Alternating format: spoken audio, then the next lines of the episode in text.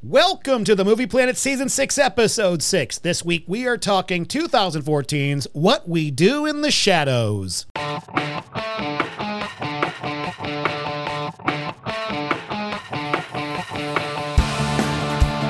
With Joe. How was your night last night? I transformed into a dog and had sex. Cool. And Steve. Peter. Peter.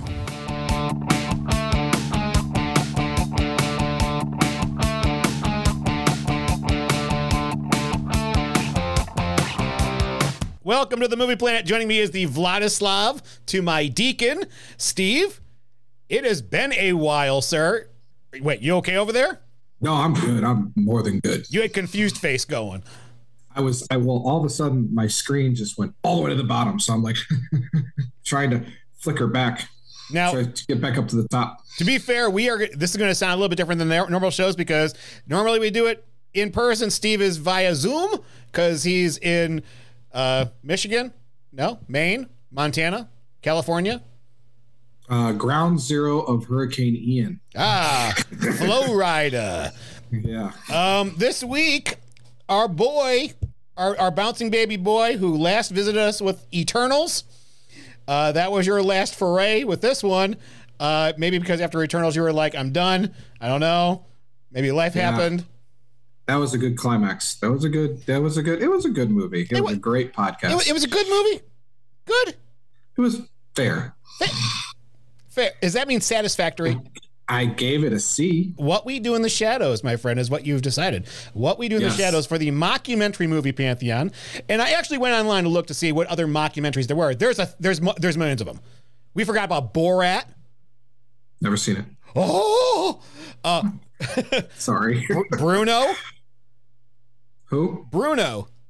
Oh, from Encanto. No, we don't talk about Bruno. Oh, my fault. Uh, but there, there's a whole ton on there that I know. So I was like, oh my gosh, I forgot about all these. So we have plenty to fill this pantheon up with. Because right now there's only one movie in there, and it's This Is Spinal Tap. That is the benchmark. Yes, you gave it an A. I'm giving it an A plus. Would you like to Oh. change your A to an A plus, or keep No, it at just an A? I'm going to keep it. I'm going to keep it right at an A. I okay. at. okay. Well, now that we've handled that business, Steve, let's get down to business.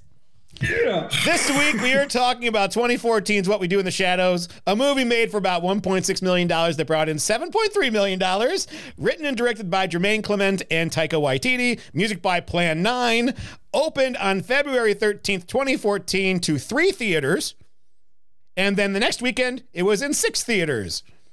That's a shame. It did not get a wide release. I mean, it is more of a cult following. It probably it had to have gotten most of that 7.3 million once Oh, yeah. it went to streaming Oh, yeah. or DVD, I guess. I don't know, to 2014. oh no, this is the definition of a cult movie right here. I mean, Yes. I this movie didn't make it into American theaters. Let's just say that. Gotcha. Yeah. Oh, that yeah, it would have blown up. P- possibly, you know. But again, it was also here are three guys no one's heard of outside of those that watched HBO specials. Uh, this was Taika Waititi's third film. Okay. Yeah. Now, mind you, he's only done eight. Well, yeah, but I think if more people in the US might have seen that, I think his mm, his fame would have taken off. Perhaps. they would see what kind of actor it is, and maybe, maybe he might have been tied up during another movie he did, which we all wish he didn't do. Do you know what movie that is? He chose poorly. Yep. Definitely. I believe it was a Thor. A Thor? Thor. Was there? s- Uh, lightning and hate. No, No, no. It was the other way around. Hate and lightning. I think. I mean I hated it. But, Yeah. I was. I ran out of there like lightning. Uh, Oh, I was supposed to love it, and it was supposed to go in the theaters like thunder. no, no. It did not give me the thunder down under on this one. No. Um, this movie, starring Jermaine Clement as Vladislav, Taika Waititi as Viago, Johnny Bra, Johnny Bra as Deacon, Corey Gonzalez McClure as Nick, Stu Rutherford as Stu, Ben Fransham as Peter, Jackie Van Beek as Jackie, Elena Stejko as Pauline, and Rhys Darby, the incredibly underrated Rhys Darby, as Anton the werewolf, the leader of the werewolf pack, who calls them, We are werewolves, not swearwolves. Hey, that's a great catch line. Absolutely. And speaking of taglines, I had one, and it was some interviews with some vampires. Yep. That's it. That's all this movie was. That's yep. Yeah. It was. I think you had said it before. It was The Office, but with vampires. Yes, exactly. Uh, do you remember seeing this for the first time, Steve? What'd you think? So I couldn't remember exactly when I saw this the first time, but was it with you? I feel like it was. Like It was, what, what it was when you came down to see Solo, wasn't uh, yes, Solo, a Star Wars story. it? Wow, what an epic was- weekend that was. It was great. We saw Solo, which I mean, it's Wait a enough. sec. Actually, I was thinking about this. Was it Solo or was it when you and I saw Brightburn? It just entered my head too. Well, first off, we should never review Brightburn because that is a movie people don't need to see. Yeah, that movie's a piece of shit. it could have been.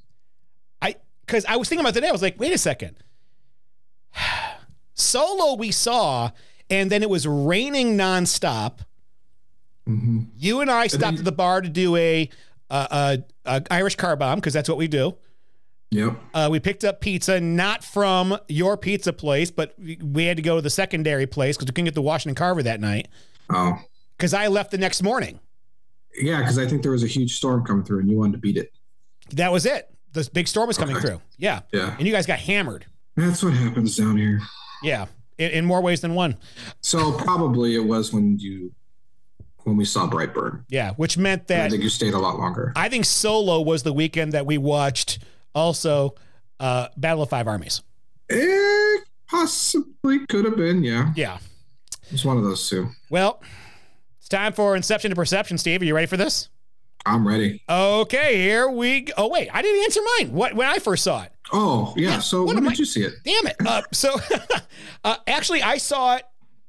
Sam was on the show. It was his second or third show, and he mentioned the movie, What We Do in the Shadows. And I was like, okay, who's in? it? He goes, well, it's Taika Waititi. And at the time, he had not done any of these movies that we we used to like, um, these Voldemort movies. And so I was like, okay, so I rented it for three ninety nine. And unlike Newsies, I actually felt like I got my money worth. no, Newsies you did twice. Yes, yes, that was seven dollars well spent. Uh, no. now it's time for Inception to Perception. Okay, here we go. Don't get on the set, get ready to shoot, and then ask for rewrites. Studios do this crap all the time, and they wonder why they end up with a shit movie. Smoke and mirrors, guys. Welcome to the movie factory. Movie? You know, I hate the word movie. I don't make movies, I make films. The film is based on a 2005 short film, What We Do in the Shadows Interviews with Some Vampires, written and directed by Waititi and Clement, and starring Johnny Bra, Corey Gonzalez, Rutherford in their roles of and Nick and Stu, respectively.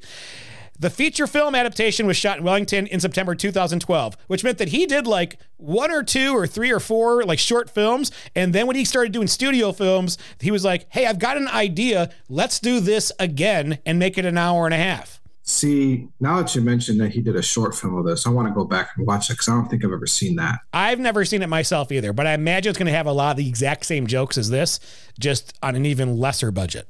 I still want to look it up. Yeah. Uh, Stu Rutherford, an IT technician and high school friend of Waititi's in real life, was initially told he would only have a bit part in the film, so he would act more natural when filming.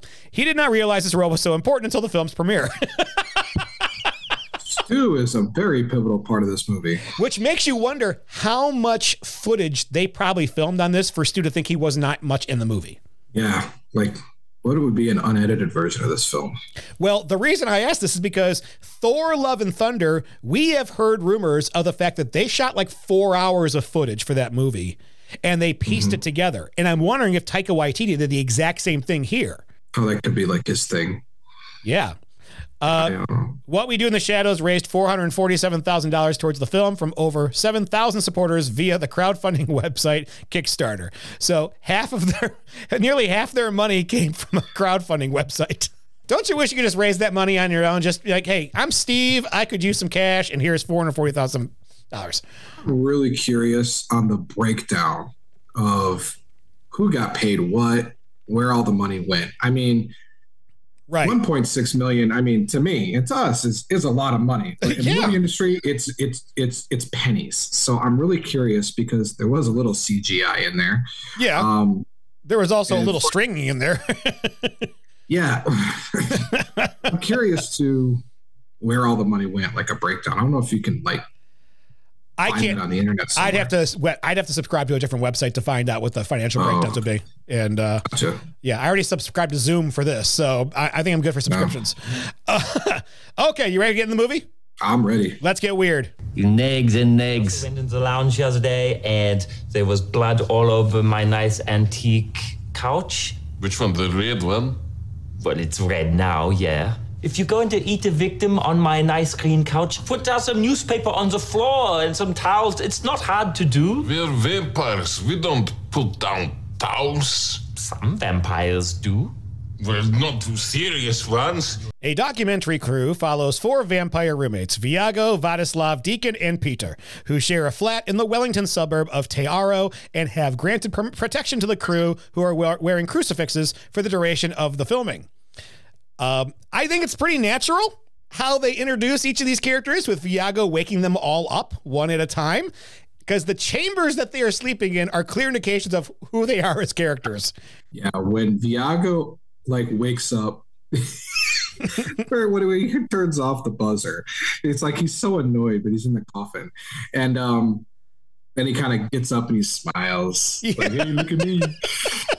but the the better part is when he goes to the curtain for the first time and opens up. I want to see if it's nighttime, and he goes, "Yes." you know, I'm like, the tone is set. I'm ready to be entertained. And this is like a minute or two into the film. You know what's hard for me is watching this pre Thor Love and Thunder and then watching it post Thor Love and Thunder. Because pre Lord and Thunder, I was like, you know what? That is hysterical. Every affect he makes with his face is funny as heck.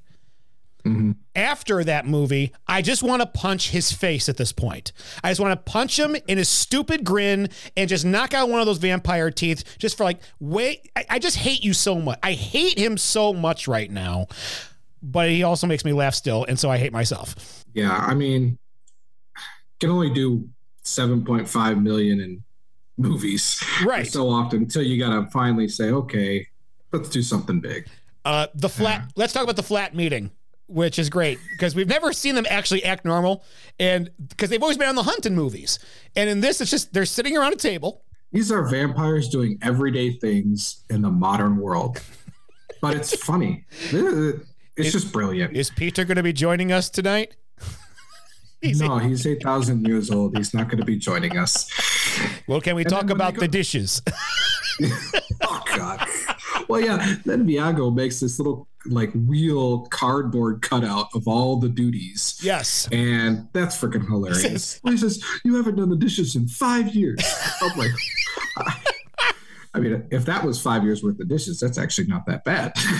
Well, I can't. But- well, I can't imagine they're using dishes for a whole lot. no, because this is, you know, I think what uh Vladislav says, it's embarrassing when you come over here. And the Deacon says, You invite people over and then you kill them. and he goes, Oh, that's true. Perhaps you could lay some paper down on the floor. yeah, he's the neat freak of the entire yes, he. Yes, four of them. yes, he is.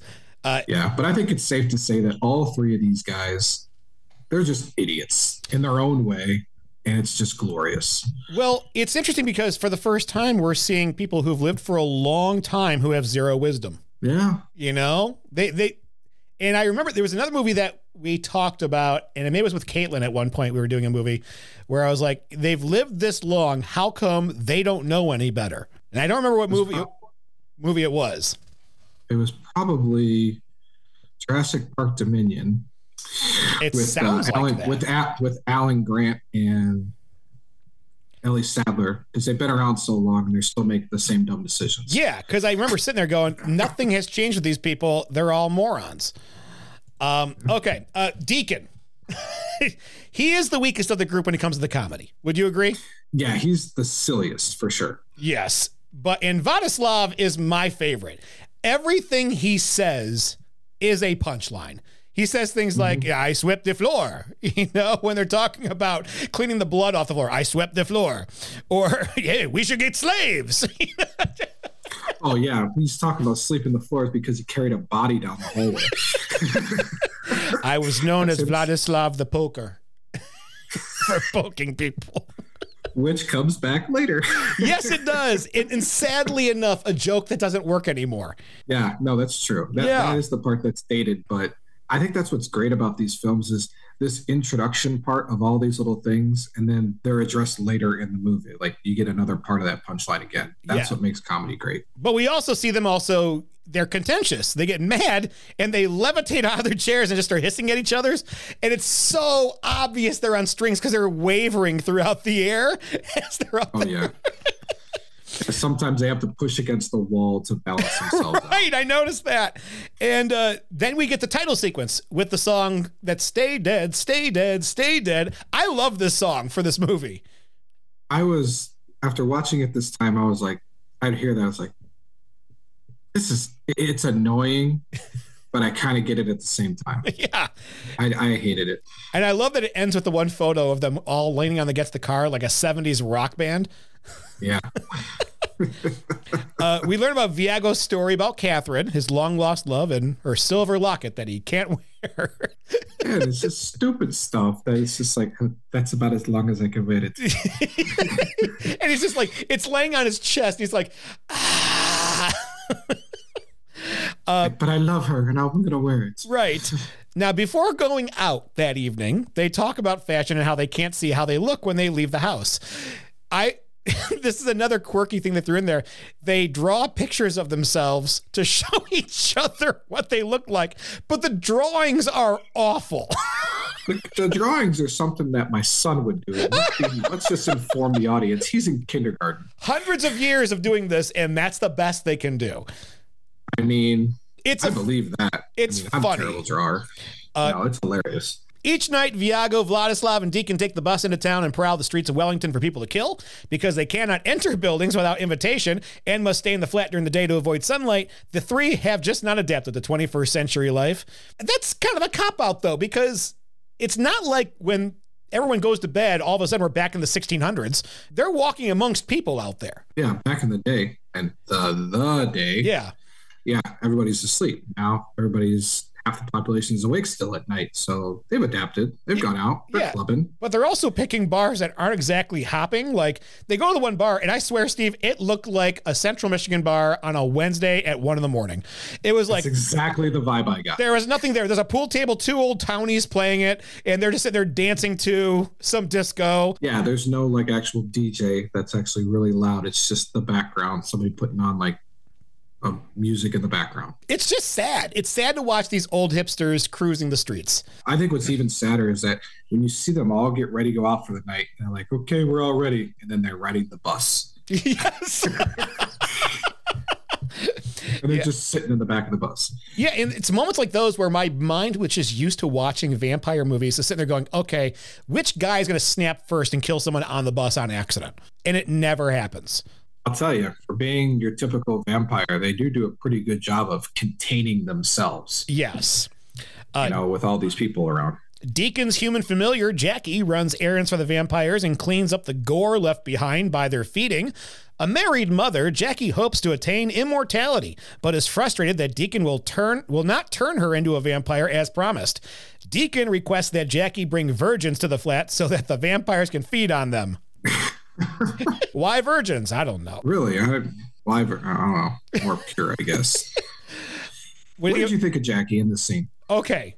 Jackie I love Jackie because you can tell she's reacting the way that I can picture someone who is a married housewife struck stuck in this family wants to do, which is I just want to get out of this and start over. And I love the desperation of she's at her peak physically. She's not going to get any better looking at this point. You got to turn me soon.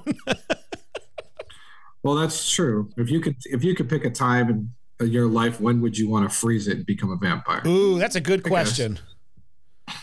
I'm going to say 26. That's fair. 26. I probably, I probably would say twenty-two, lower twenties. 21, maybe. So the same age range we are now in between us.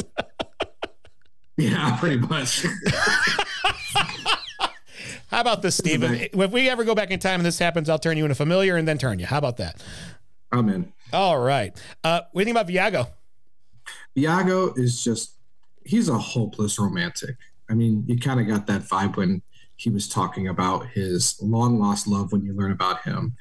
And he just, he's always thinking about her, but whenever he does get his victim, he always says, he does, even though I'm going to kill her, I like to make it a more enjoyable yeah. experience. But then he bites know? into her neck and the blood shoots out. Oh, Well, you- shit. I mean, he wants to make it this enjoyable thing. And he talks to her, plays the guitar, does all this. And then at the same time, it's like, okay, I've done this, I've done this, I've done this. Okay, can we just get on with it? He's like, okay, well, if you don't, I'll just move this here and let's get on with it. I'm going to kill you. Yeah, bites into her neck, and then it's Oh, shit! It's blood flying everywhere. And I love how he goes, I think I hit a major artery. then it cuts to Oh, him God. standing in the hallway covered in blood. He goes, On the upside, I think she had a very good time. Yeah, that that blood was it almost it reminded me of like Evil Dead blood. yes. It was there was a lot of it there. Definitely. And we also get to see Vladislav using hypnosis on, on the girl in the house. See me. But he can't hypnotize anymore after being defeated by the beast. He's not good at it anymore. Beast. At one point, he knocks on the wall to get the guy's attention. Yeah, and how do you like whenever he meant they anybody ever mentions the word the beast? It goes to some demonic picture of Some- this entity, and it's just like the nastiest, most deformed creature that there is. With a penis in its chest. That's right. Every time it goes to that when they mention it, you're just like, I can't wait to see how they pull this one off.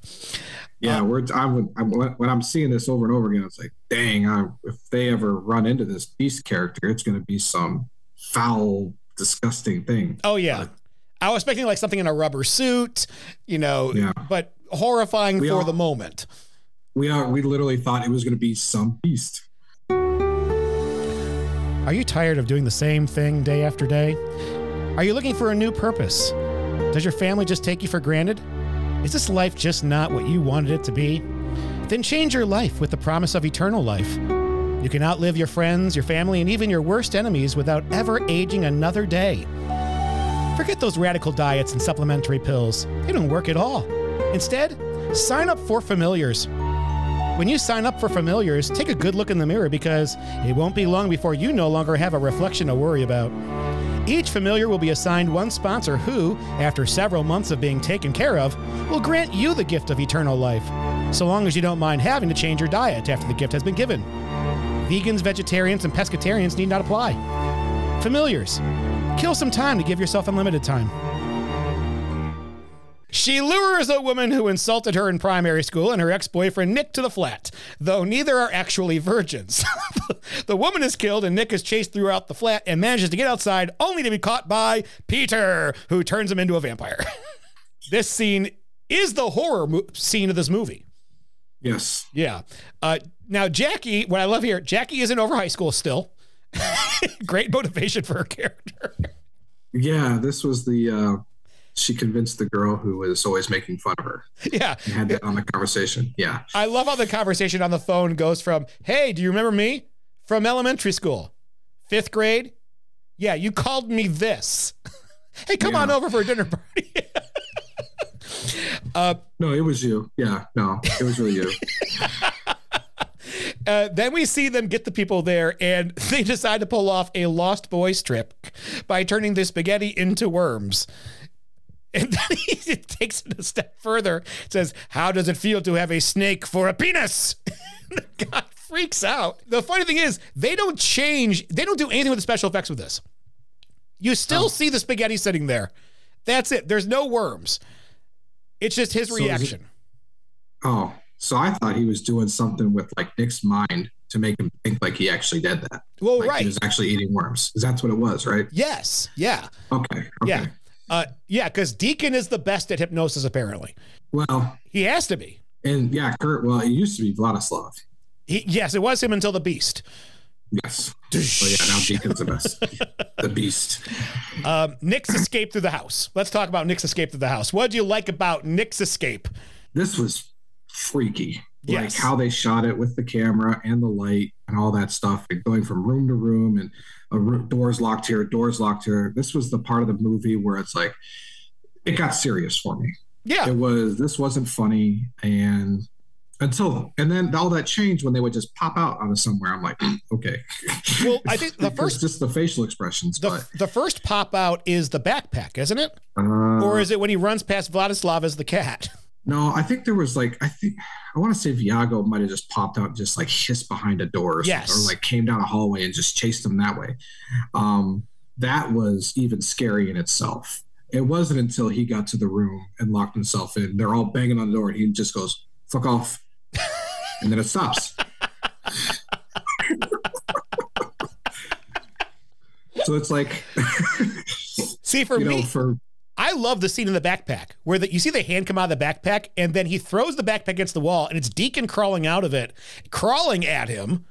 And I'm just sitting there going, how did they do that? that's a cool shot. It really is.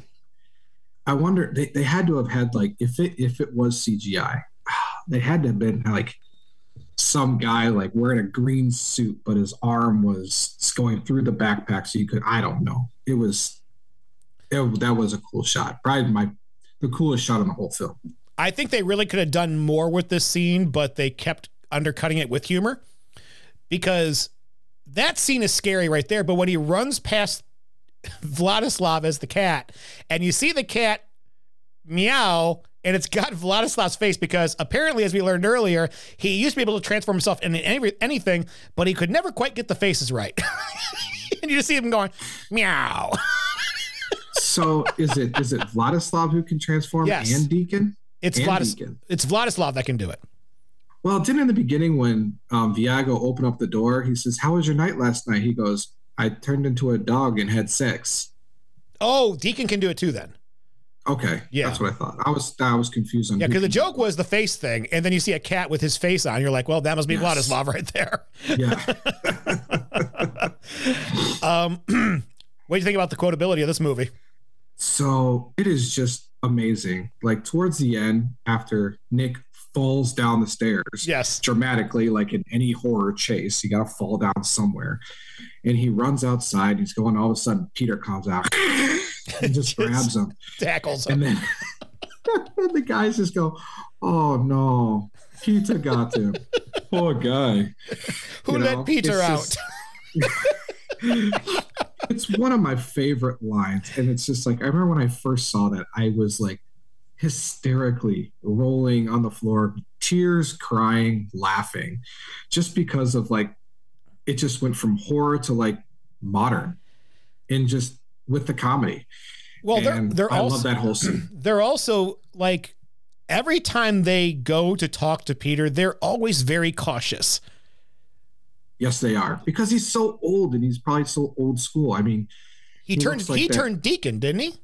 uh, yes, yes, he did. Yeah. Yeah.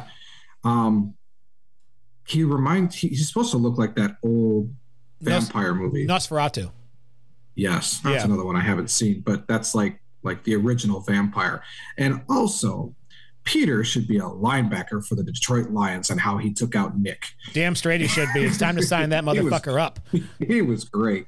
It was it was so it but again, it's one of those where it's like as soon as that happened, my first thought watching that was this is a scene out of paranormal activity where someone's running through the house and shit's just happening. And Yes. if they had cut out the humor throughout that scene, leading up to Peter tackling and flying him away, and then you get the, oh, Peter got him. I think it lands even harder. That humor lands even harder then because you weren't laughing throughout the scary parts. Would it be, or would it be kind of a little out of place because it's just such a serious scene, and all of a sudden, boom, you're hit with something funny? I the fact that they had a little bit of humor in there kind of took it away a little bit. Yeah. I don't know. I don't know. I think it was YTD, YTD himself. Yeah. Yeah. Uh, hey, let's talk to our hammer for a second. Now let's talk to our. So- what are you doing? Thor, what the hell are you doing? Okay, no, not Thor podcast. Okay, two months later, the vampires accept Nick into their group and bond with his human friend Stu, a computer analyst who shows them how to use modern technology. Stu's great. Stu is he's such an intricate part of this whole film, and I love how he's introduced. Yes. Um, I. What do you think okay. about Nick? let, me, let me talk about Nick for a second. As much as I don't like Nick. It's very, this is a very interesting part of the film because I like to see him on how he adapts to being a vampire. Yeah. I think that's really cool. That's something that we haven't seen. Uh, I think the only film I could think of that's popular would maybe be Interview with the Vampire. Okay. Okay. I think, there's a, I think there's a transformation in there, but this was really cool on how when he gets bit, he goes to the hospital. yes. He's like his whole entire neck is just like all veined out. He says, "Yeah, they can see the inside of my throat," and the doctor's like, "What the hell?" You know, to see his transformation and how he got to where he is when he tries to climb through the window because he hasn't gotten to flying down yet. yeah, he's just floating that, there. again, the definite definite usage of strings. And yes. that was probably that was probably legit him trying to get in on strings. It's probably difficult. More likely, yes. Uh, yeah. For me, I, Stu, I, I like Stu mainly because I one I don't understand why he's. I mean, he's not a familiar. He is just Nick's best friend, right? That's yeah. all he is. I don't understand why they take a liking to him right away because he doesn't introduce himself as the computer person until a good five minutes, 10 minutes goes by. Uh, but they're kind of like, oh, yes, he brought Stu over. That's fantastic. But what I love is that Stu doesn't know any of them are vampires because he's been hypnotized by Nick. yeah. And you kind of see that. And it's like when he says, oh, you can't see, you can't hear anything. Part of me is like, when, when I, every time I watch that scene, it's like, okay, I wonder if he's really hypnotized because Nick's a new vampire. If he hasn't done it right, if he actually knows, but Nick doesn't think that he doesn't know, I'm right. just like, that's, I don't know if that's was the point of the scene or that's just what I took away from it, but it was pretty fun. I, well, I, people I, are awful. People are awfully calm around these vampires. Steve, Stu is so monotone. He shows very, he shows no expression until the very end. Yes. So it's yeah. t- so it's tough to read them. uh, the vampires also regularly encounter and trade insults with a pack of werewolves led by Anton as part of an ancient rivalry between werewolves and the undead. This was very much a Jets and Sharks moment in like West Side Story where they're just walking along and they happen to walk past each other. And I, the best part is, I think the vampires, they smell them out first. Deacon's sitting there going, he smells him out. Yeah. And then he says something like, Don't you have a lawn to shit on? or something like that as they're walking by. And that's when they get into it. It's like, Guys, we're not going to fight. We're not going to fight tonight. And it's like, Oh, why couldn't we get that movie? I want to see that movie yeah. too. Oh, yeah, like a little spin off. Yes. then we get Ray saying, We're werewolves, not swearwolves. Great line. Great line. Great line. Uh, that's that's two quotable lines in this movie. Mm-hmm. PETA got him, and we're werewolves, not werewolves. oh, there was one before that we missed. This right before they go out the night. Go, Hello, ladies. um, pardon me for a second.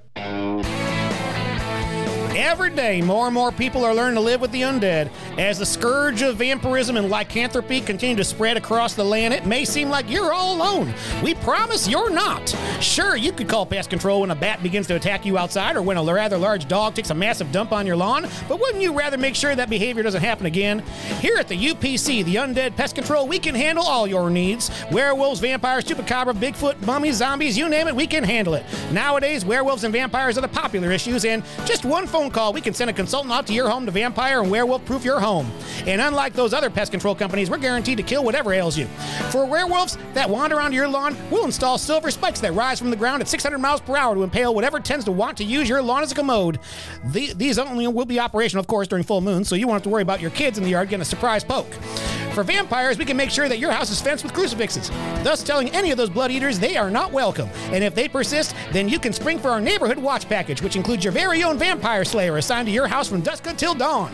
Undead Pest Control. Call today and never worry about those pests again until mummy season. Stu bonds with the group as a friend of Nick's. he show just iconic. I don't know what to say. I have fun making these. I know you do. He shows them how to use computers. Viago uses the internet to hunt down his former love interest, Catherine, who is now a 96 year old widow living in a rest home in Wellington.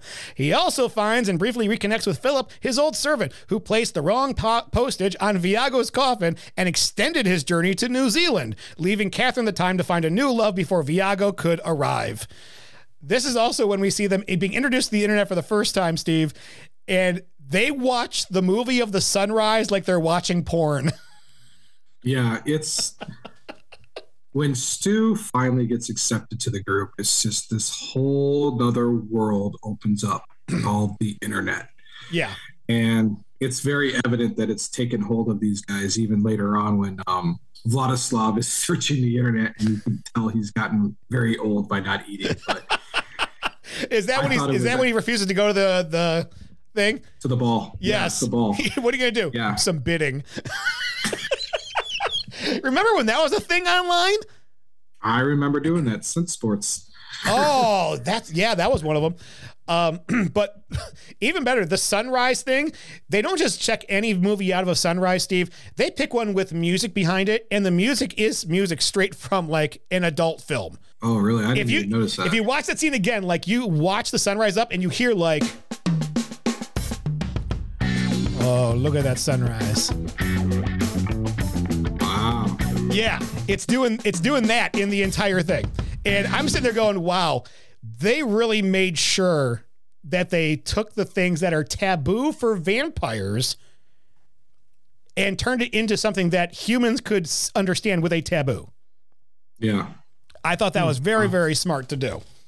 I'll have to go back and check that out. Yes. Uh, Viago longs for his geriatric Catherine. He's standing outside her window, Steve, just longing as she slowly shuffles across the floor. I was waiting for her at the very end. Like, what if there was like a balcony? It's like a little Romeo Juliet type thing where she finally comes out. or I was waiting for him to like levitate up, scare her, and then she dies in the window. Oh God.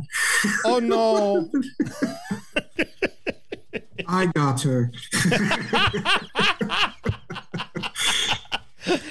Despite being able to get his new friends into more popular bars and clubs, Nick struggles to adapt to life as a vampire. Nick is also held in contempt by Deacon, who resents Nick's newfound popularity and his careless revealing of his vampirism to strangers he meets.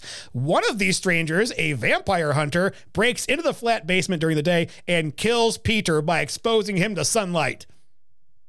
I now hate Nick. One, because he's that arrogant prick, which I think you brought it up. Mm-hmm. They, are, they already had an arrogant prick in Deacon. It was Deacon, the young guy. So they brought in a younger, younger guy, and uh, he's just going down the street drunk. Oh, I'm a vampire. I'm a vampire. And you know, it was almost like, haha, that's what you get. when they're at the restaurant and he decides to eat a fry. and then oh, he realizes that he can't eat normal food and pukes out all this blood. Yes. Where he just takes the fry, I mean, and you hear uh, what's his name, Viago go, "That's a bad idea." yeah, you don't want to do that. but he's very cocky, and the arrogance behind it. I mean, him walking around as a vampire, bragging about this to the public. That's where my brain kind of goes. Well, hold on a second. Are the vampires in the shadows or not? Because it seems like if someone walked up to me and they had pointy teeth and they said that, I'd be like, what month is it? Yeah. And then it's not October. This guy's a fanatical idiot. I got to get out of here. No one seems to run from these people. No, the only guy that I can think off the top of my head who actually is freaked out or anything is when he is when Nick transforms his face into something demonic and the clerk attendant's like, what yes. the hell was that? That's the only time you see somebody freaked out. But you know, I guess the only takeaway I can maybe accept it is whenever he does this, one, he's drunk and he's in a bar and people say stupid things in bars around other drunk people. Do they really take him seriously? No. Hey, he's just having a good time. Oh, that guy, yeah, he's a vampire. Okay, whatever. Yeah. You know, I think that's the that's why they he's doing it where he's doing it because you can say anything in those times. I have been stabbed, shot, poisoned, frozen, hung, electrocuted, and burned. That's him throughout this entire scene, just walking around saying, I'm invincible. Even to the point where, like, this is how a millennial would act as a vampire. Yes, He's just exactly. telling everybody to up his like quotient. Yeah. and then does he yell? He yells at somebody like Twilight. I love the dig at Twilights at this. I love the digs. Uh, then we seen Deacon and Nick fighting as bats. Yes. They get in a fight, and Deacon transforms into a human, grabs Bat Nick, and throws him to the wall. And it is such a cool special effect because he's a bat all the way until he hits that wall. Then there's a poof of smoke that you saw straight out of X2 with Nightcrawler, and now it's yes. Nick laying there. And I was like, how yes. did they do that on $1.6 million? Well, I'm pretty sure that the money that they raised all went towards that scene. The 4700 4700,000. Pro- probably. Uh, yeah. Now, we also Jackie again questions Deacon. And this is when uh, I feel bad for Jackie because this is when Deacon tells Jackie that Nick jumped in front of her in the vampire turning line. Yeah. Why is there a line? Yeah, I didn't know there were. I, does he just enjoy like, having someone take care of all their shit because he doesn't want to clean up anything? Exactly what. That's exactly what it is. He's just using her. That's why it's Bumblebee dinner. but um, no, yeah, he just doesn't want to take care of anything, and that's why he's so pissed off when, you know, later on she's changed. But it's just, uh, yeah, he doesn't want to clean up his shit. He wants everybody to do everything for for him. So that's why he's been caving around for 10 years. Oh my gosh. Does that suck? The vampires are furious when they discover Nick has indirectly caused Peter's death, and Deacon tries to kill Nick before being interrupted by a police welfare check. but Viago, but Viago hypnotizes them into not noticing anything out of the ordinary. The police gloss over the corpses of Peter and the vampire hunter, instead warning the vampires about the numerous fire hazards inside the flat. uh, this is the death of Peter. We see him burning at the bottom of the stairwell and is straight out of a horror movie. Yes, it is. And they're just trying to take buckets of water. it wasn't even a bucket. I thought it was like a glass. Like a water. It might have been. Yeah. Quick, get like water. Yeah. and they all want to go down there. It's it's actually a very, you know, w- with that being funny, it, it was a very more serious scene. Yeah. Um, with not a lot. The the only humor in it was when I think um, Vladislav goes up to the camera and says, turn it off, turn it off. This is a fatal daylight accident. yes. We also, this is another cool effect that I always love when I see this in a movie, which is the rotating room effect. Where they're okay. fighting against the walls and then the ceiling, and you know it's the room just rotating around, but the camera stays in one place to make you oh, think that it's yeah. they're climbing all over the place. Because we saw it in Inception. Inception is the best it's ever looked, but in this, it looks just as good. It's a pretty cool effect. Um, the police and the vampires. So they're walking through the house. What does Viago say when he hit after he hypnotizes them? Doesn't he say he's not he good goes, at it? he goes, yeah, he's like he's talking to the camera and says, "So I don't know how long this might last. I'm not very good at hypnosis, so we'll, we'll see. It could wear off at any second, so we'll see." yeah, actually did a pretty good job. And they're walking around, and every time that they see something that's supposed to be us going, oh, they're staring at the vampires, it's a fire hazard missing or like you know, smoke, smoke detector. missing that. Or they they point the flashlight down at peter's body and they go what's this? And they go look at this. You got a bucket full of paint here. The paint's going to get flammable. It's on top of the fuse box. And viago goes oh we need to check that out and change that later. You know? yeah. And deacon De- deacon's so like fixated says can we just kill them already? Let's see what other safety points they have and we'll it's like exactly it's like this is the first time that anybody's been in the house to like make sure it's not condemnable. well, look at when you look at that house, it's like it's so freaking old and nothing's been done to it. Who knows how long they've been living there? Well, once the police leave, Nick is tried by the remaining vampires. he is banished from the flat using the infamous procession of shame. Though Stu is permitted to come as he pleases. And I believe the procession of shame should be done in schools everywhere, where three teachers will circle a child, point to them, and just say shame several times, and then let the kid walk off. the key to the humor in this movie, though, I think, is that everything sounds worse than it actually is. Oh yeah, when they're talking about it, like Viago's like, I didn't want to do that to him, but they insisted. Yes, he's the, like totally against all this. The exaggeration of the joke is always greater and never lesser. Like yeah. it's the beast, it's the procession of shame, and it's just them shame, shame. I got more emotion out of the woman in Game of Thrones saying shame. Yeah. Who, by the way, do you know who that is? No. It's the owner from Ted Lasso. Oh, yes. wow. Oh, yeah. Yeah. When you look at game, you're like, holy crap, that's her. yeah. And that line is from Game of Thrones is used all the time. Absolutely. I have so a bell in my room, Steve. Oh, you do? Oh, I do. And I you do the procession of shame? Sparingly, I will gong shame. shame. when an answer is so wrong, it's worthy of that. That's when we do it. So I wonder if they like if Viago thinks it's like such a huge thing because maybe like I don't know, 200 years ago when you were insulted, it destroyed your character.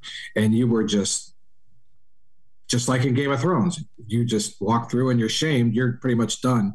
But nowadays it's like, yeah, okay.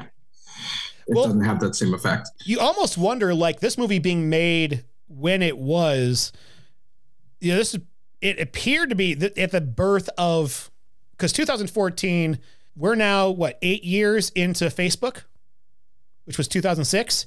So I wonder, like in a if these guys knew how social networking worked, would they have like turned into like, I saw this on TV on Gossip Girl. We're going to socially network bully the person with shame. And they just do it so wrong that the person has become yeah. more popular. yeah. Uh, and Jackie, of course, is still cleaning the floors. still scrubbing away on those those floors like Cinderella. Yeah, really. And then she just kind of stops and looks because it's just a flipping massacre it's awful. in that bathroom. Just goes. this keeps going. Uh, several months later, the vampires receive an invitation to the unholy uh, to the annual Unholy Masquerade, hosted for the local undead population of vampires, zombies, and witches. Vladislav refuses to attend after learning that the Beast, a vampire that destroyed much of his power, will be attending as guest of honor and attempts to stay home bidding on online auctions. Uh, we see Vladislav letting himself go because of his ex, the Beast. Oh, it's freaking priceless when he is handed the invitation and finds out who it is. Yes. And then he just leaves the camera scene, and then you just hear him going off in the background. The boys are just like, yeah, this is not good. Actually, I should have said that because we don't even know it's an X still. We just know it as the Beast.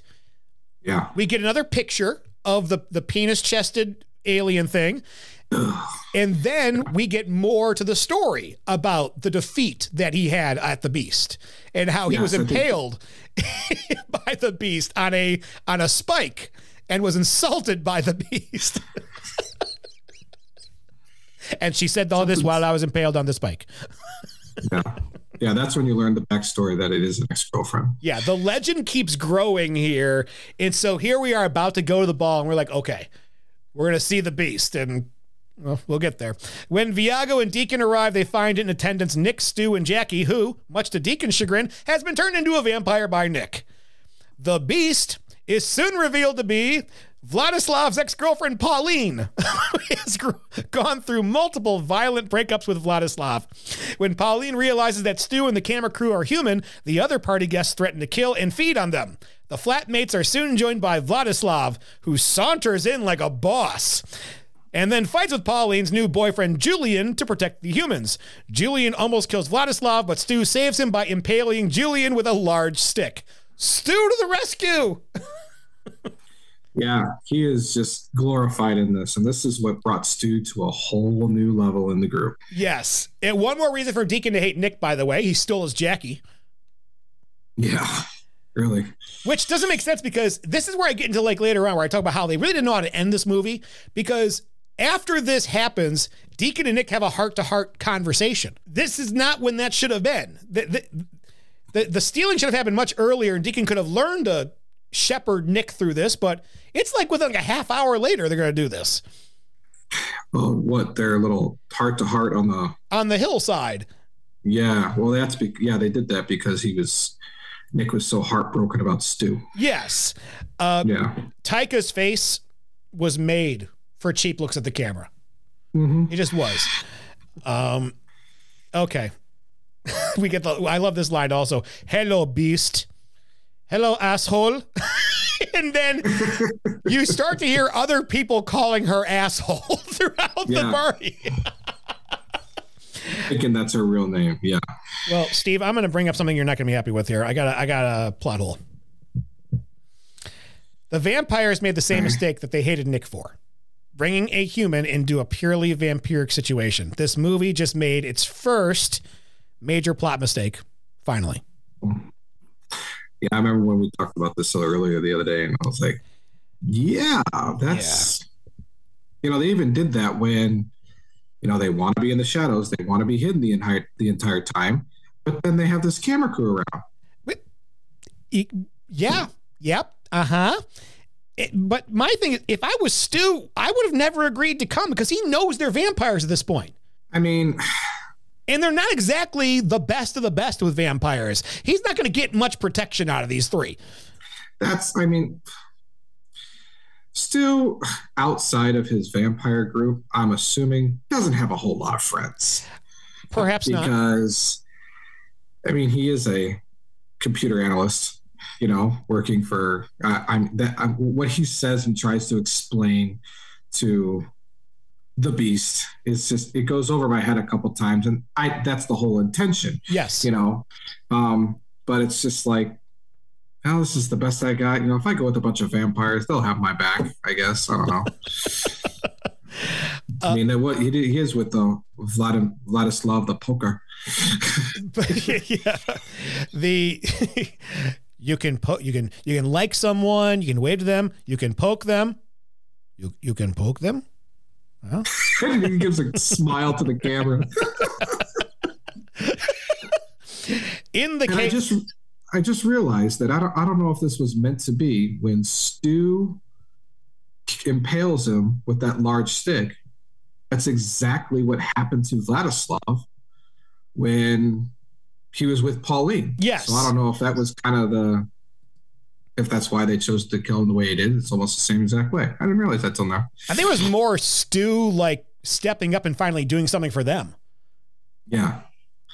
Uh, in the chaos, the vampires escape the ball with Stu and the camera crew, but encounter Anton's werewolves in the park, about to transform due to the full moon. One cameraman is disemboweled by a werewolf, and Stu becomes separated from the vampires and cornered. The vampires hold Nick back, believing the werewolves are too dangerous, and they watch as Stu is viciously mauled. Believing Stu to be dead, the vampires run away and grieve for him. Steve, why don't the vampires turn into bats and fly away? Well, depending on when this was shot, they might have burned through their money. which I think the plot probably ran out of money. which think which goes right into your third bullet right there. this battle could have been better. Maybe they ran out of money. yep.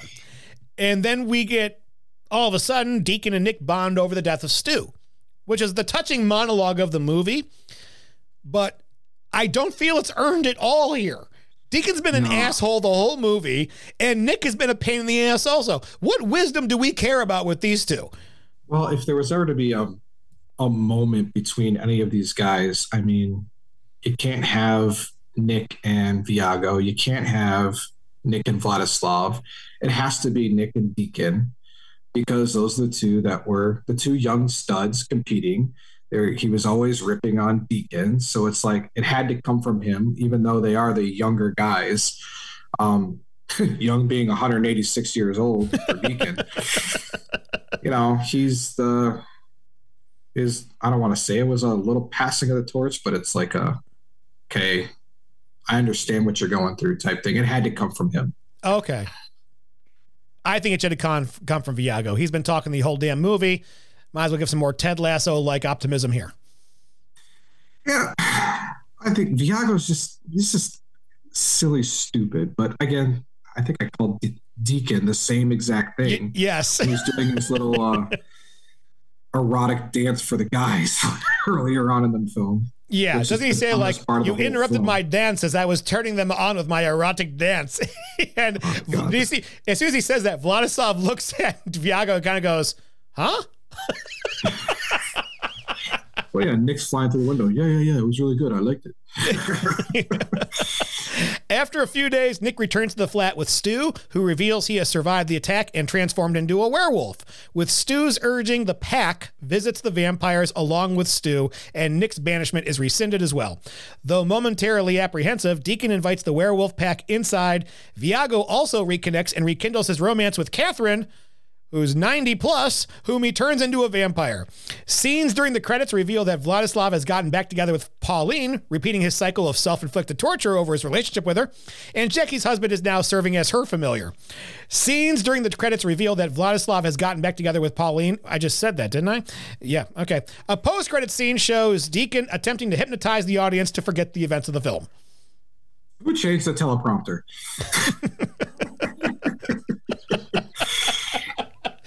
Ron Burgundy will read whatever is on there. Go fuck yourself, San Diego. Okay. uh, that's the end of the movie. According to top critics at Rotten Tomatoes, it has a tomato meter reading of 91%, 40 fresh and 4 rotten. And the critics on average gave this film a 7.6 out of 10. That's a solid C. That's a solid C. Now the critic consensus says, quote, smarter, fresher, and funnier than a modern vampire movie has any right to be. What we do in the shadows is bloody good fun. I kind of I agree with all that. Yep, I totally agree with everything. Have we seen another vampire comedy in the last 20 years? Off the top of my head, I can't think I can't any, think of any off the top of my head the only, the only vampire movies I can think off top of my head at all, period. Twilight. Uh,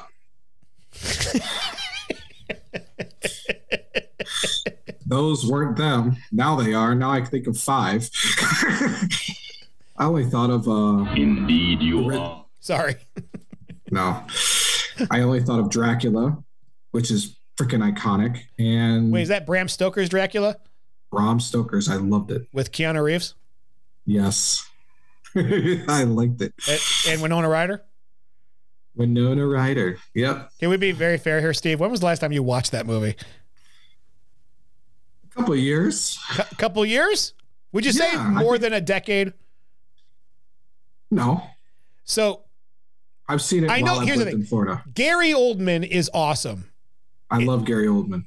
But everyone else in that movie sucks maybe it's like the Masters of the Universe for me. I love oh, Frank Langella. You've motued yourself. You've motued yourself.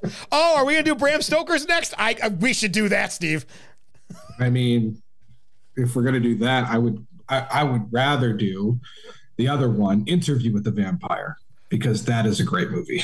With a very young, very young Kirsten Dunst, if I believe, right? Very. Yeah, all the actors well. Wasn't that I her mean, first movie? Were, it could have been. Yeah. But a young Brad Pitt, a young Tom Cruise. Yes. Great, great Antonio Banderas. Oh, that's right. He was in it too. Yep. You're kind of tickling my pickle here, man. I'm thinking about it. all in. Okay, well, let's see what the, the critics said about the rotten things. So Rob Nelson for Variety said, quote, some genre fans who prefer the silly to the satiric may bite, but the anemic pick isn't remotely weird or witty enough for cult immortality. He did this in 2014. We're still talking about today. So, Rob, you wrong, brother. Yeah, really. uh, Kyle Smith of the New York Post said most of the best gags are in the early going, and the film seems ever more stretched and thin as it goes on. It would have made a brilliant eight minute sketch, though. I did like the beginning of the film. It's much better more than than the middle and towards the end. Mm, kind of has a point. Yeah, he kind of does. Yeah. And then there's David Jenkins of Little White Lies who says, quote, obvious schoolboy humor amounts to very little indeed. No. He's a dick. Yeah. Hey, David, you're a dick. The audience score, the people, the people say it's a 4.1 out of 5 with 87% agreeing it's a 3 or higher. This is The Rock. It's the people's champion. Yeah, I, I'd say 10%, almost about 11% difference. So, I mean, it's that's usually how the ratings work with Rotten Tomatoes. The critics always are a little harsher, and then, you know, the, the people are always a little bit better. But I think this is a fair assessment. Yeah, like, uh, I don't know, Wakanda Forever? Well, they were wrong on that one. the, people, the people done messed up on that one. Well, let's figure out if the awards got it right and whether this movie is worth your time or not. At the Academy Awards, it got zero nominations. At the Golden Globe, zero. At the Academy of Science Fiction, zero. MTV Movie Awards, zero. And the Raspberry, zero. This got nothing. Zero awards. It was only released in seven theaters. There are independent movies that are that have even less of an audience than that that make that it gets something. Really? This is like everyone said, you know what? It's New Zealand. Forget them. They just did the Lord of the Rings. They got enough. It just didn't have enough viewings. That's all. This will be the shortest, shortest the awards get right ever. I, I was just gonna say the same thing. I don't think it deserves an award. No, it's just such a cult following. Okay, top three, bottom three, where we talk about the th- three things we want to highlight in the movie, and then we go over the three things that are bad, unforgivable, or downright travesties. We'll start with the top three, and I'll go first. My number three: the sketches all work well together. Not so much with a real through line, but Spinal Tap and Popstar are kind of in a league of their own at this point. My number two, the police welfare check. I could watch that scene over and over again because I feel like when the police officers show up, the woman who is speaking, she is so funny in how dry she is with everything she's talking about in that. Like she's playing it as straight as ever, and it's some of the funniest stuff I've heard amongst the situation she's in. Yeah, it's a lot like it. Remi- I mean, I know it's in New Zealand with Australia, but it was almost exactly like what British humor is. Yes, yeah. And my number one, the reveal of the beast. It's such a build up to lead to it just being an ex girlfriend. And what I love, it's only mentioned sporadically. Like it's almost like Thanos level seeds that are planted throughout the movie, yeah. but it's built up and it's a it's a cheap joke at the end, but the execution of it is brilliant.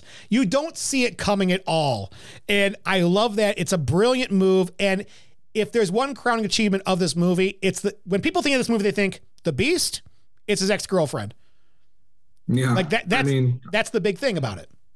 I'm sure there's a bunch of guys out there who have those nasty ex girlfriends that just you know think of them like the beast. They would relate a lot to that. Absolutely. Steve, what are your top three?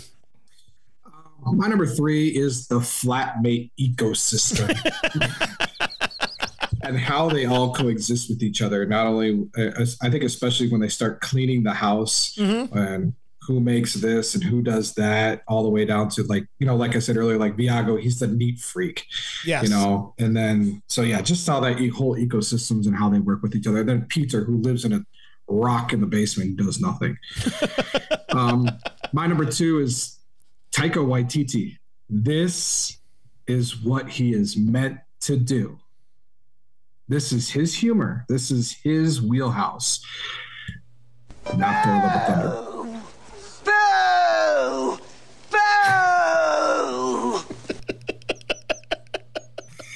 I'm now going to have my voice. But I think you knew that. I did know that. God. My number one is the writing. Obviously, being a mockumentary, comedy is everywhere, but man, it's just almost perfectly placed humor every single time. I do have an honorable mention for this one. Oh, there's and, more. Yes, and it's the length of this movie. It's just absolutely perfect. I couldn't believe after I sat down and watched this, and it's only an hour and a half. It, it, it is, and it feels like it felt like a lot less than that. But right at the very end, there's like five minutes left in the film. All of a sudden, I hear my bedroom door open, and my two-year-old daughter is walking in. I'm like, "Oh crap!" you know, pause this. And I'm like, I can't remember what comes up next. Right. But and then like after she was done taking care of, I turned it on. I was like, oh, That's the end. We're done. Okay. um, you, you know what? You can sit down. You can watch it really quick. Quip. You can watch it really quick and take a crap load of laughs out of it. Yes. It will not consume a lot of your time. That's why I love it. Okay. Well, Steve, it's time for the bottom three now. Uh, my number three. What is the documentary for? Who is mm-hmm. funding it and why?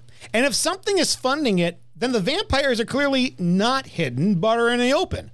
That is a massive plot hole in this movie. My number two, if you're not into vampires, it's probably a hard watch. It's not super accessible to all audiences. Yeah.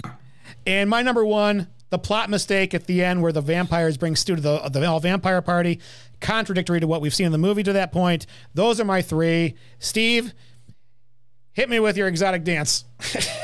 oh God, yeah. Let's start with that. Number three, Deacon and his humor. It, it's just stupid humor, and sometimes it doesn't fit well. I.e., his little exotic dance that he does. It's Kinda just rubs it off. I w- Whoa. I just that was me. It was you. kind of rubs it off. you are a soundbite now, my friend. kind of just rubs a it great off. spot for it. I um it's just awkward and weird and it's I, I did not I did not like that. No. Um number two, killing Petyr so quickly. I would have liked to see him and how he reacts to the werewolves. Mm. Like even like when they come in the house, like obviously you have the rivalry of the vampires and the werewolves. Yeah. And him being so old as he is, if he would have just completely gone off or something. I don't know. He probably would have killed everybody in the would've house. yeah, I, I, that'd have been cool to see. But I think we, you and I talked about this last time. Was um, we wanted to keep the vampire and the werewolf still a budding, still a rivalry and not a friendship. right. So maybe they could have like, okay, we're gonna come over to the house, and all of a sudden Petyr comes out and like kills a bunch of werewolves, and then boom, they're right, right back where they started. And um, okay, my number one, Yeah. Nick. Yep. He's just a guy you want to punch in the face every time he opens his mouth. Agree. Especially when he's on the on the bar crawl. Oh, I'm a vampire. I'm a vampire. All this other stuff. It's like, dude, shut up. And the fact that he runs into a guy, he goes, "Oh yeah, I'm a vampire hunter. Oh yeah, okay, whatever. Go fuck yourself. blah blah blah. You know, catch you later. You know." And then he actually ends up doing. it. It's like, ha, see, that's what you freaking get. Exactly. All right. Well, it is time for the critics rating. A to F scale. C is considered average. A plus is the highest. F is the lowest. If the movie is so bad it receives S from all the hosts, it goes to the Movie Planet Global Killer, where we just inducted Jurassic World Dominion, uh, where you can watch it ironically and have an amazing time at how bad it is. So the question is, what do you give 2014's What We Do in the Shadows in the mockumentary movie genre by today's standards? And I shall go first since you nominated it. You get the last word. So here we go. Taika Waititi, comedically speaking, is a brilliant director. And this was his third film. Should he have been handed the reins of the Thor franchise? Absolutely not, but we'll wait until the multiverse saga is over before we talk about that. Here we are, and we've been inundated with vampires in so many different ways, from the brutal in 30 Days of Night to the super kind and romantic Twilight Sparkles. Is there an original idea for vampires? Well, here it is Vamps in regular situations. It's the Seinfeld of vampire movies. Hilariously funny, but ultimately about nothing. But isn't that the point of a mockumentary? It's a departure that doesn't just make fun of its subject matter, but the medium itself of the documentary movie. It is a small cast, but with the material given, it is a capable cast with solid comedic chops. Nearly all the jokes land, mostly because they refrain from pop culture jokes. Beyond the internet Facebook joke about poking, I don't think you can do that anymore. However, there is a couple of issues with this movie. One of the pitfalls that mockumentaries have to avoid involves the story structure. With, uh, without a solid through line behind the funny moments you are witnessing, it can seem more like a series of sketches and less a documentary that is trying to tell a story. With Spinal Tap, the motivation for the documentary was to tell the story of a band that fell apart and ultimately were able to come back together. With Popstar, the mockumentary again makes sense because we are so used to seeing documentaries on bands because they are of interest to the public. It followed the same template as Spinal Tap, so it worked. With what we do in the shadows, there's two things that are missing. One, the motivation for making the documentary, like who's behind it, and won't this fly in the face of staying in the shadows? And two, general interest by the public for this to even be made. They would have to know then. To me, this is less a mockumentary movie and more an extended SNL sketch making fun of vampires using The Office as a template. Which explains why the ending is a little messy. When you start writing the script with, wouldn't it be funny if this happened with vampires? And then someone else says, Ooh, I have an idea. What if the same vampires did this too? And three or four more of these ideas come up, and then somebody in the room says, uh, so, so how, how do we make a cohesive movie about this? Mockumentary. And that's where the creative process ended. Well, overall, I think this movie is one of the better examples of the mockumentary, however. And this one, because it's been stripped down all the way to its skeleton, its bare essentials of what a mockumentary should be, considering the budget and the caliber of cast. So for me, this movie is a B plus for me in the mockumentary genre. Steve, what is what say you, my friend? I'll tell you, after listening to that, I think I changed my grade in my head. um, so, well, we'll see. Maybe after I read mine, I'll, it'll, it'll go back to where I originally thought it, but who knows? Who knows? Right. So, before I started this movie, it was around dinner time, sitting at the table, and I decided to watch the first eight minutes that I looked up on YouTube. It's like, you know what, I gotta watch this movie soon. Let's let's see what the intro is. So I just clicked on it. After four minutes, I knew I was going to be watching this movie tonight because the first four minutes are absolutely hilarious. I was dialed in, I was ready. I think I vaguely remember the first time that I saw this. I was laughing out loud hysterically, probably to the point of tears and the more I watch this movie, the more little things I start to notice. And now I'm still laughing out loud. if anything, I'm pretty sure my wife gives me looks while I'm laughing out loud watching this movie. She was that night. This is so hard not to recommend. It's so hard not to recommend this movie to watch because it is so funny. I'm telling it to all my buddies at school. This is Taika Waititi at his best. This is his kind of humor. There may be one part of this movie that's kind of has a little comedy lane, but the other 95% is to me is comedy gold. But I got to keep myself in check because this is a mockumentary, not a comedy.